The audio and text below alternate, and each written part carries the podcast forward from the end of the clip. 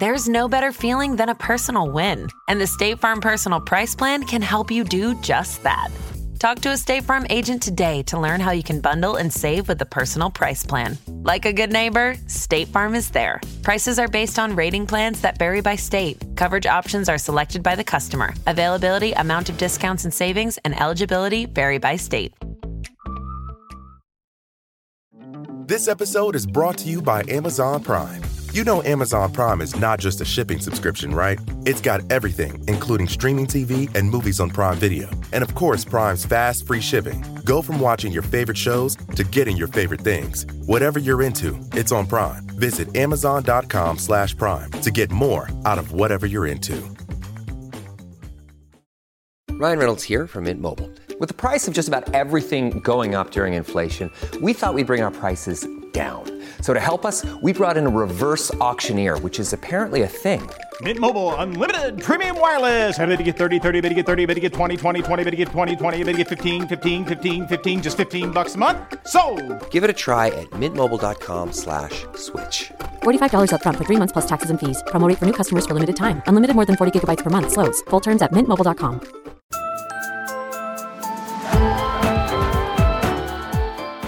I'm Wendy Zukerman, and you're listening to Gimlet Media's Science Versus, the show where we pit facts against all that stuff your uncle says.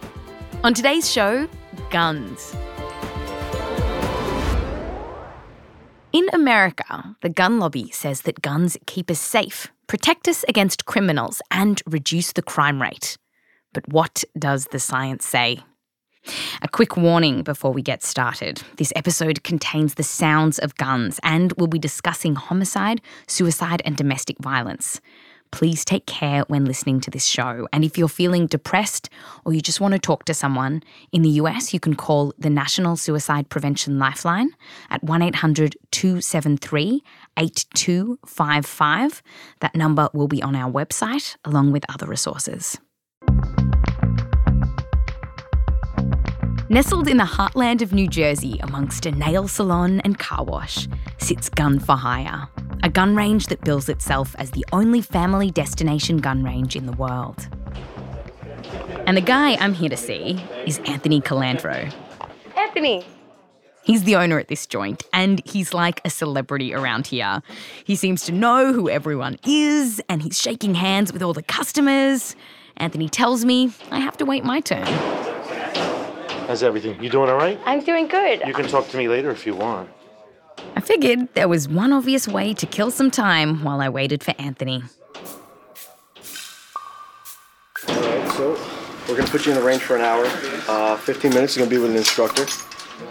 You have an AR-15 and a Glock 19, a box of ammo for 9 millimeter, two boxes of 223, four targets. Well, I didn't know how long he was going to be. That closes the gun is now loaded. You have three shots. There you go. How did I do? These are your three shots. Is that good? Yes. Very shaking good. your head. Very good. Very good. Shaking your head. When I finished my 70 rounds at Gun for Hire, Anthony Colandro was ready to chat. But before I could start asking questions, Quick question to you. Your perception of gun ranges before you started visiting them, didn't you think that everybody in there would look like Duck Dynasty characters? I did. Okay. This is absolutely Because true. that's 50 years of the media perpetuating us as fat white guys with summer teeth, some over here, some over here, with a beard and suspenders and a baseball cap on and my Bible in my left hand and clinging to my gun in my right hand. Am I right? okay, so Anthony, he has teeth, doesn't wear suspenders, and no Bible that I could see. Which isn't to say that you'll mistake this place for the UN. On our way to the interview, we did walk past this room full of dudes. what is that? That's the diversity shoot. We had a bunch of uh, people come in shoot for the first time. They don't look very diverse, Anthony. They're not vi- very diverse. What what demographic would you put them at? Right now, looks like they're uh, installing a new Grand Wizard. what it looks like to me right now. Today, we are putting down the guns and picking up the books to find out what guns do to a community. And I know in America, guns are a huge topic, and this is a very loaded debate. So we will be breaking this issue into two parts. This week, we will answer the following bullet points. One, how many times a year are guns used for good? Say, in self defense. Two, how many times a year are guns used for bad, like to murder someone? And three, what effect, if any, do guns have on the overall crime rate? And then next week, we're going to stare down the barrel of gun control. So, whether laws that restrict guns actually save lives. Now, to be clear, although the Constitution is a lovely document, it's not a peer reviewed journal. So, you will be hearing the words the Second Amendment and the right to bear arms only once in this podcast. And you just heard them, because today we're talking science. Let's get into it. Bullet point number one self defense. Best estimates suggest there are more than 300 million guns in the US right now, a number that has been slowly rising. And I say best estimates because no one really knows. Guns aren't traced very effectively around the states. Still, a recent Pew survey, Pew Pew survey, suggests that 34% of US homes have guns in them.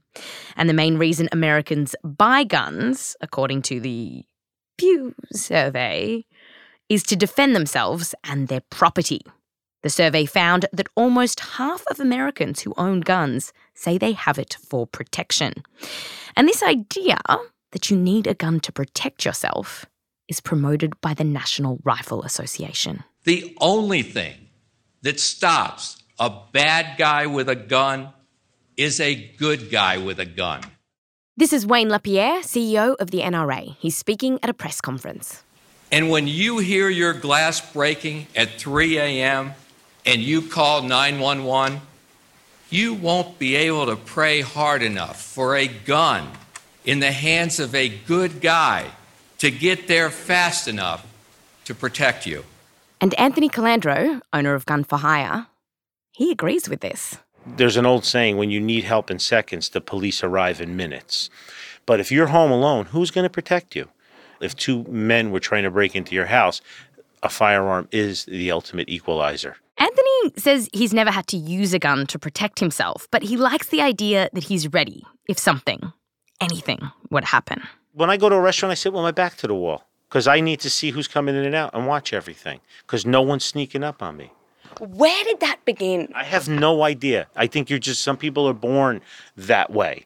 And I was born that way. You know, they say, what do they call a Sheepdog. If you're born that way, you have that sheepdog mentality. It's just the way I am. But how many people in America will actually use their guns for self defense? Well, there is one number that gets cited quite a bit in the media. There are 2.5 million defensive uses of guns Right. every year. It's like 2.5 million. Two and a half million times a year. 2.5 million times. 2.5 million times last year, law abiding citizens pulled guns in self defense and saved lives. So let's take a closer look at this number. Where did it come from, and can we trust it? Let's start with the man responsible for it, Gary Kleck. He's a professor of criminology at Florida State University, and he's been writing about guns for decades. Do you own a gun yourself? I never answer that question. Uh, the reason being that people use it as an excuse for not thinking about the issues, but just judging what people have to say, and that's foolish. Gary's study was the first to come up with this number that there are 2.5 million defensive gun users. And here's how he got it. Back in the early 1990s, Gary's team surveyed just under 5,000 people to ask them Have you used a gun, even if it wasn't fired, for self protection or the protection of property at home, work, or elsewhere? And he found that 1.3%, that is, 66 people, said that they had. So then, You take the percent of the sample who said they ex- had that experience and multiply it times the population. So he took those 66 people, that 1.3%, and multiplied it by the adult population of the US, which equals. Um. Oh, God. Okay, so you got to carry the one and. Two and a half million times a year.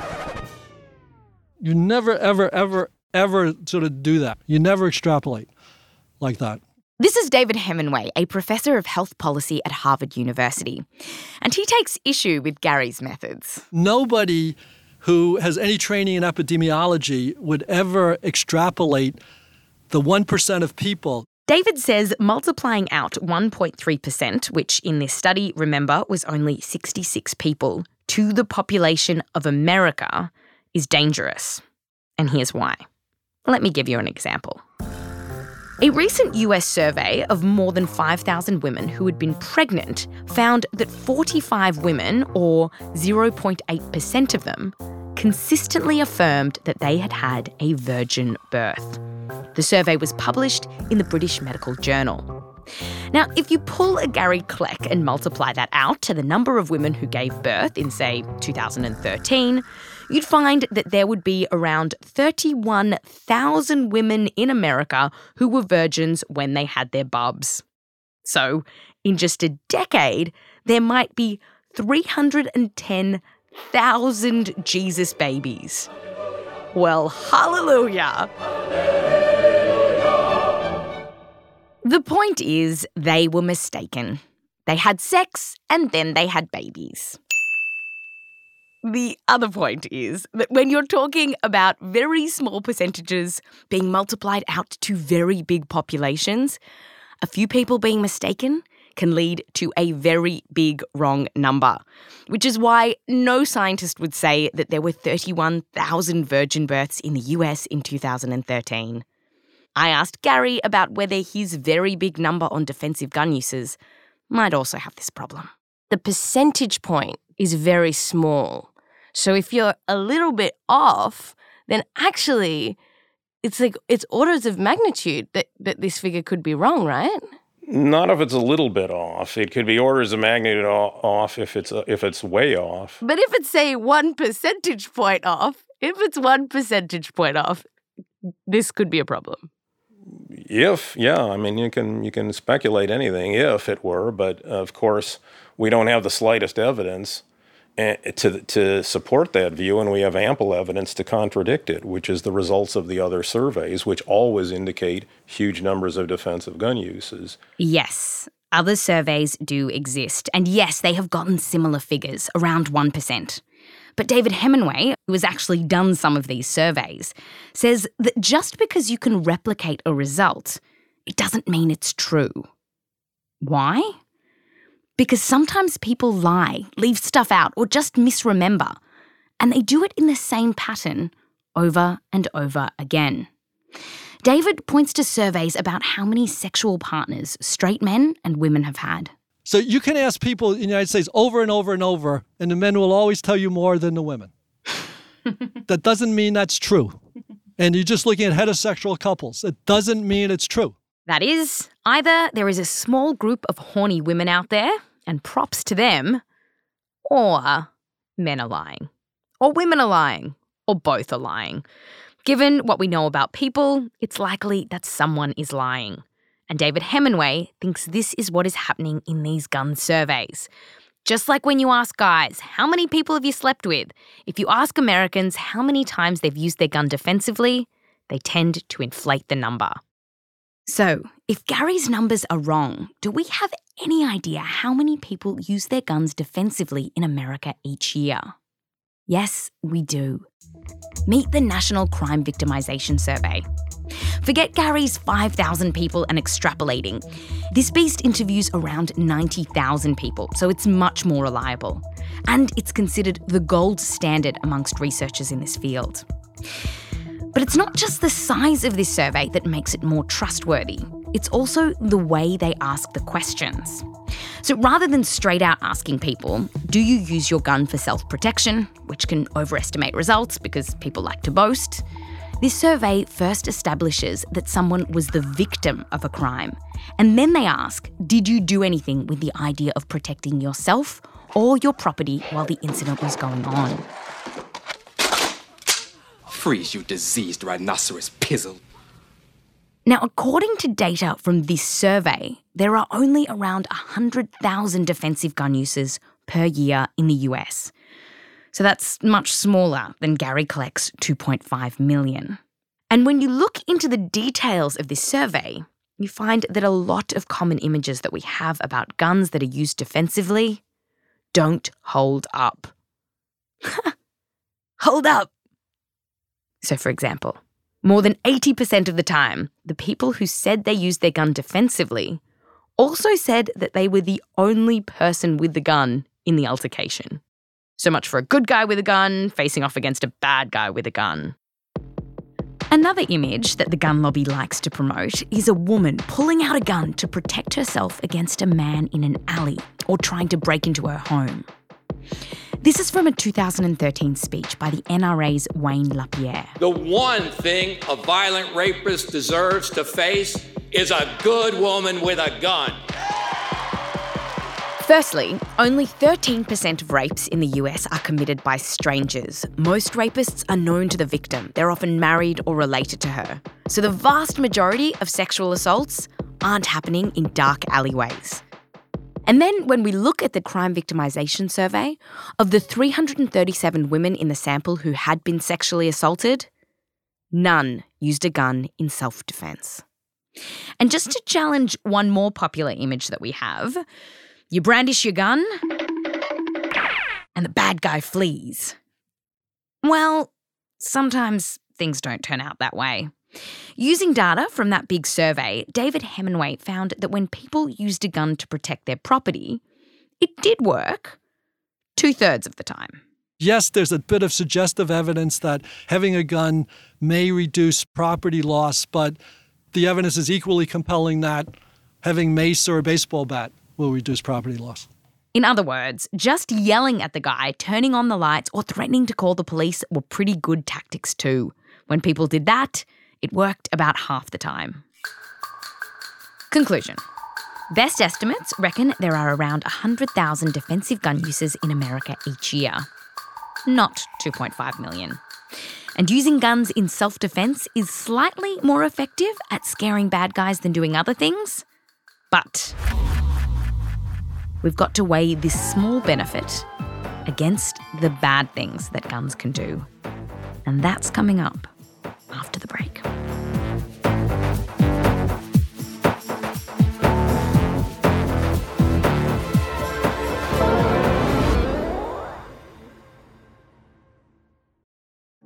This episode is brought to you by Amazon Prime.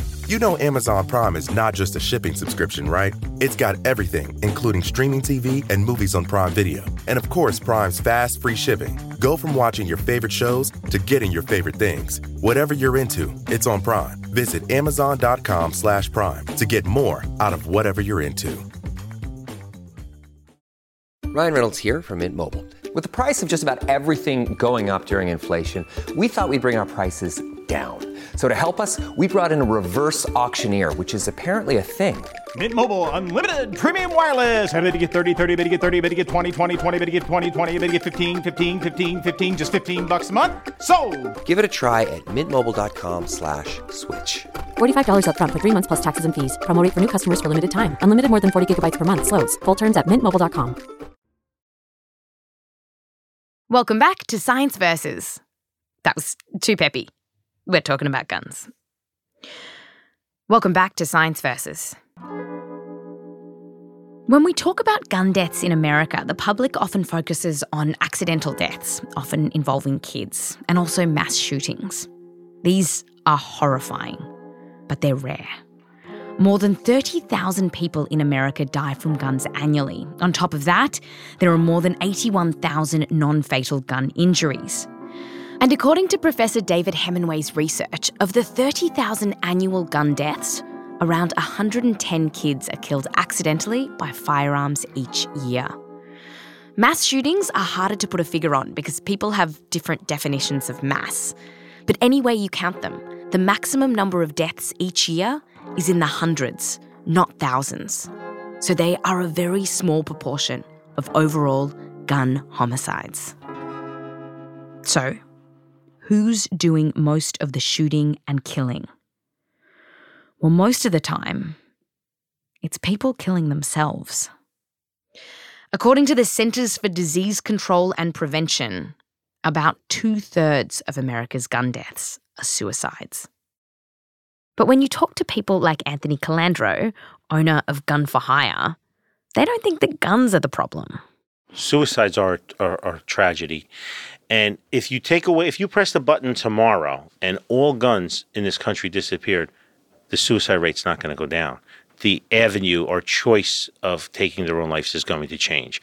Hanging, drowning, asphyxiation, pills, whatever it may be, that's all that's going to happen. It's just that the, the firearm is a very easy tool, a very easy vehicle to help with that. But if you're set on killing yourself, you are going to do it. It doesn't matter what you have accessible to you. In suicide research, Anthony's argument is called substitution. This is the idea that if you remove one way for people to kill themselves, they'll just substitute it for another. Now, this theory of substitution has actually been studied internationally, looking at many ways that people suicide. Professor Helen Christensen is an expert in suicide prevention. She heads up the Black Dog Institute in Sydney, Australia. So, if you took away a particular way in which people die, do you get um, an outbreak and a greater number doing it in a different way? And there's been quite a bit of research, for example, putting barriers on bridges. Do people just move two kilometres further down the river and jump from the next bridge? And the answer is no. And there's no reason to think that guns or firearms would be any different? Uh, in my view, no. Over and over, evidence suggests that if you eliminate a popular way that people suicide, fewer people kill themselves. And this is known as means restriction. Here's an example. In the 1980s, a common method of suicide in Sri Lanka was swallowing certain pesticides. And after the country banned them, the total suicide rate fell by 50%. Now, there was a minor increase in hangings, but this didn't come close to offsetting the total number of lives saved. This has also specifically been seen with guns. In Australia, after a gunman killed 35 people in Tasmania in 1996, heavy gun restrictions were implemented. And once the bans kicked in, there was a slight increase in hangings, but the total suicide rate dropped. For men, it was by 8%. Every study I've seen and every academic I've spoken to agreed that restricting access to guns would significantly reduce suicides. Every academic except Professor Gary Kleck. Because he said there's no real difference between people trying to kill themselves with a gun or with a rope. It's just tying a piece of rope around your neck. Are you saying that it is just as easy to kill yourself using a gun as it is to hang yourself? No, I, I, what I said is that people who are that seriously motivated will take the somewhat longer period of time it takes to prepare a hanging suicide attempt than it does to uh, shoot yourself.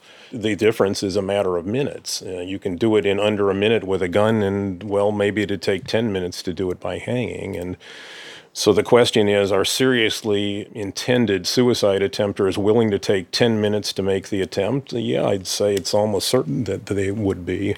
But suicide researcher Helen Christensen says this idea that time doesn't matter isn't true for the vast majority of people who kill themselves. Time is your friend in suicide prevention. So the argument is within 10 minutes, for example, of making the full intention to take your own life, many people do attempt within that tiny window.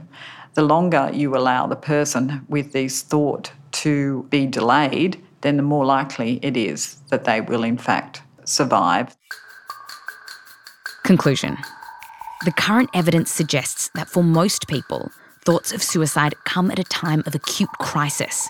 They're not carefully planning their death which is why removing deadly means from vulnerable people is such a powerful way to prevent suicide.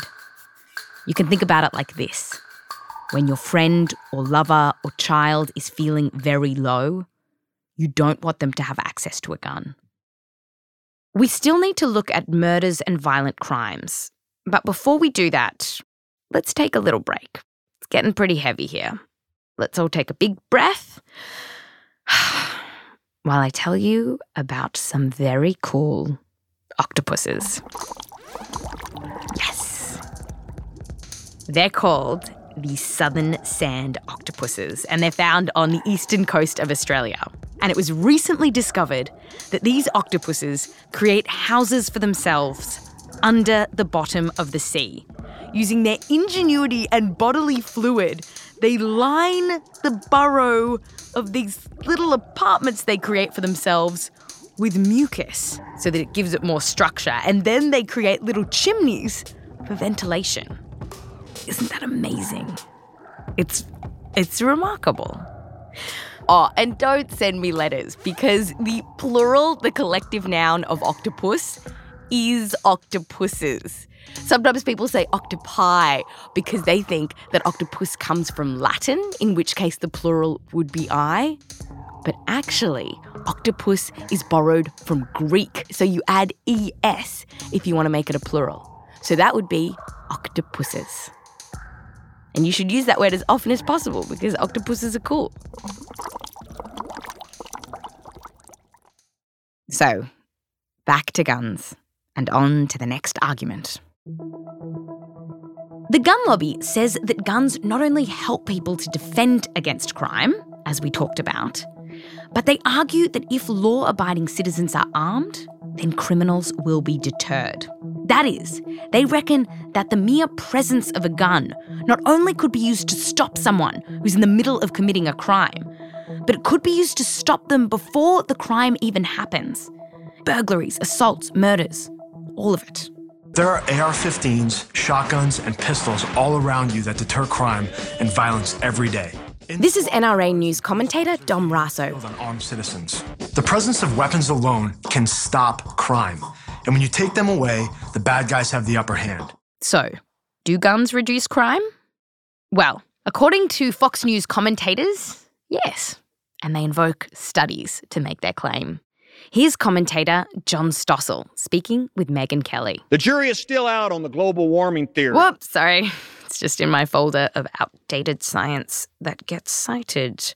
Here it is John Stossel and Megyn Kelly. The best example is concealed carry. In the states where they passed the laws, crime, gun crime, murder went down after states passed concealed carry laws. Why? Why is that? Because the bad guys start thinking, gee, if I rob this guy, he might be packing. Okay, this claim has been firmly debunked by the scientific community. And to understand the whole story, we have to go back. Not that far back. Nice.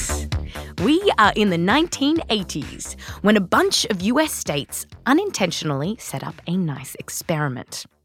These states passed laws making it easier for people to carry concealed weapons, so called right to carry laws. And by doing that, it allowed scientists to measure the crime rate before and after the laws were passed. To answer the question, do legal guns on the street really mean less crime?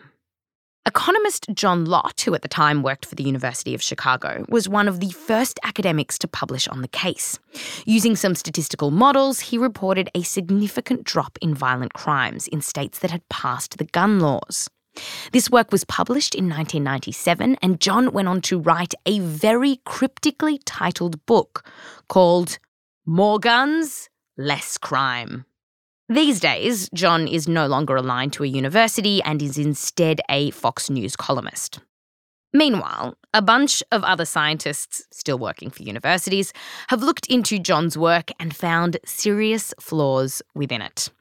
When one academic tried to replicate the findings, he couldn't. And this led an expert committee of some 20 scientists to reanalyze the data. And while John still maintains the accuracy of his findings, this committee found, quote, no credible evidence that the passage of right to carry laws decreases or increases violent crime. End quote. Okay, so people carrying their guns around doesn't affect the crime rate. But what happens when you take into account the guns in people's homes? Do the number of guns in a state affect the overall crime rate? No. Here's David Hemenway. Guns don't cause violent crime. Guns also don't seem to protect against violent crime. Guns don't reduce violent crime. Whether there's guns or not, you can have violent crime. There are US states with lots of guns that have a low crime rate, like Montana, and there are US states with lots of guns with a high crime rate, like Alaska. Equally, around the world, while the US has a bucket load more guns than any other high income country, the crime rate over here is just average. And for more evidence that the number of guns and the crime rate are unrelated, we need to go back. No!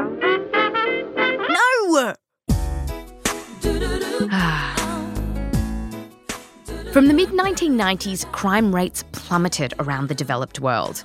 Burglaries, thefts, assaults all dropped. And this trend lasted about a decade. And it was so mysterious that academics have spent the last two decades trying to figure out what happened. With no concrete answers on the table, three years ago, the National Academy of Sciences put together a crack team of scientists, which included David, to finally uncover why the crime rate fell. After three years of study, I can confidently say the two dozen of us, mostly criminologists, really don't have any good idea. They looked at data on all the obvious stuff the economy, unemployment, social trends like immigration, but also other things. Things like better policing and uh, the notion of uh, more, fewer people in prison, and the idea about uh, less lead in the in the uh, water um, in the air and uh, abortion. And of course, guns. But nothing could explain what happened. Now, it's true that as the crime rate in America was falling in the 1990s, the number of guns in the country was going up. And the NRA likes to take this as proof that more guns means less crime. But according to David Hemenway and the team, if you keep watching the crime statistics after that initial drop in the mid 90s, you'll see that that relationship between guns and crime changes, which is why zero of, of our group thought that the number of guns had anything to do with the reduction in crime and homicide. So, even though the number of guns in America continues to slowly rise, the crime rate has bobbed up and down throughout the noughties and even today. The, no- the noughties, as in the 2000s. I didn't even mean it like a pun. Like, they're naughty, they're doing crime. It's just what you call the 2000s. There's no other better. The 2000s sounds weird. It does. It sounds weird. What else? The zeros? The double zeros? The OOs? No. No. The ooze? The ooze. The turn of the century. No.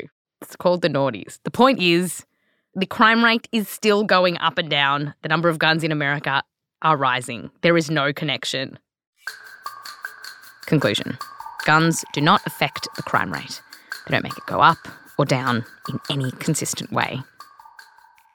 Well, there is one exception. Guns do not have an impact on the overall violent crime rate. They don't affect the number of assaults or rapes or burglaries. But they do have an effect on one particular violent crime homicide. Here's David. What guns do is they make hostile interactions, robberies, assaults much more deadly. What he means is that if you put a gun in the middle of an altercation, it's more likely that someone will die.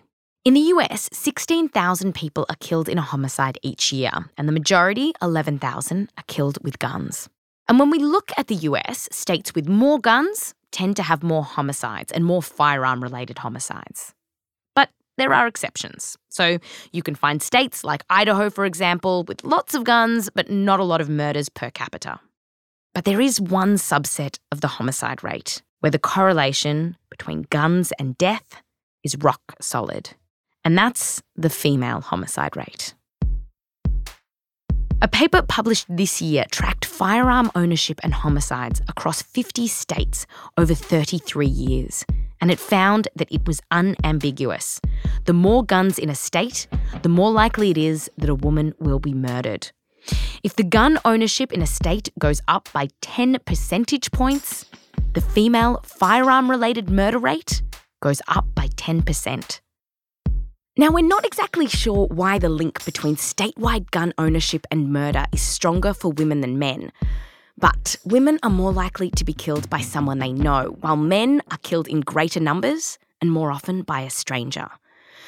And one idea is that because men are often killed by strangers, their murders depend on a lot of other factors, like the overall level of violence in a state, while violence against women depends much less on these factors.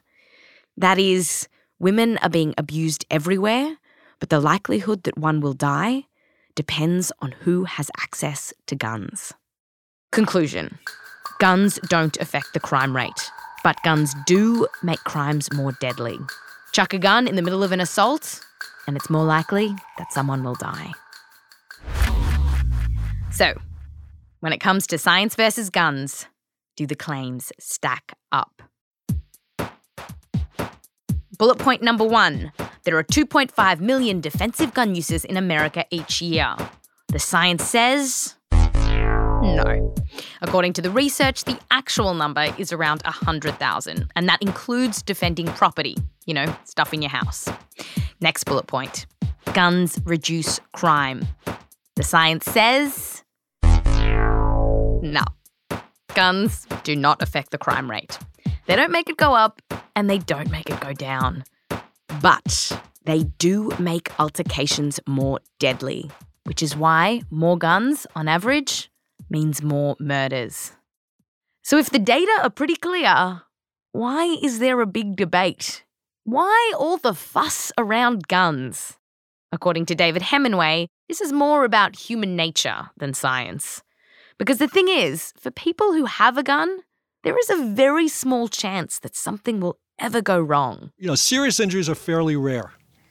So people will say, "Oh, well, I had a gun in my house, you know, when I was growing up, and nobody ever died."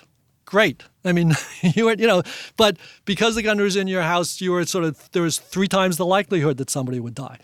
But they think, you know, their evidence from their own experiences, boy, you know, things are good, things are fine. And for gun owner Anthony Colandro, everything has been fine so far.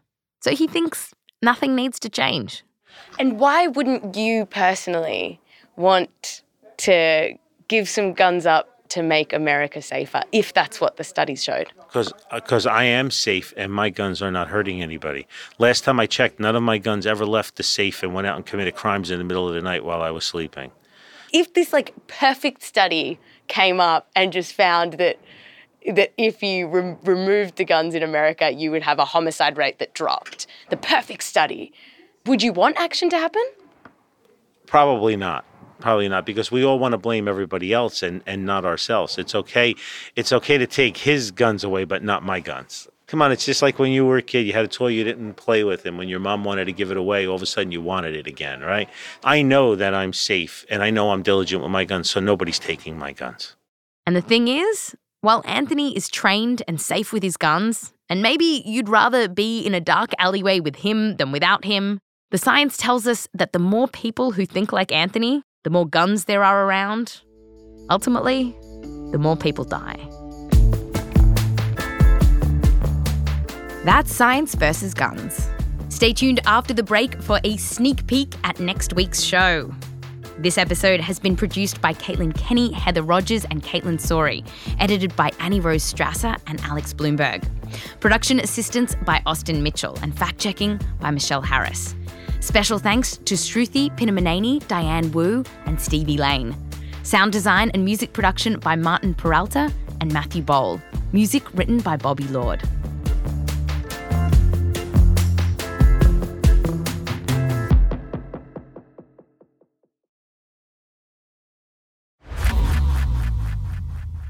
Next time on Science Versus, it's part two of our look at guns in America. We're doing science versus gun control. What saves lives and what doesn't? You might be surprised. And the real irony is that handgun crime doubled in Britain. Plus, we'll tell you what this sound is. I'm Wendy Zukerman. Back to you next time.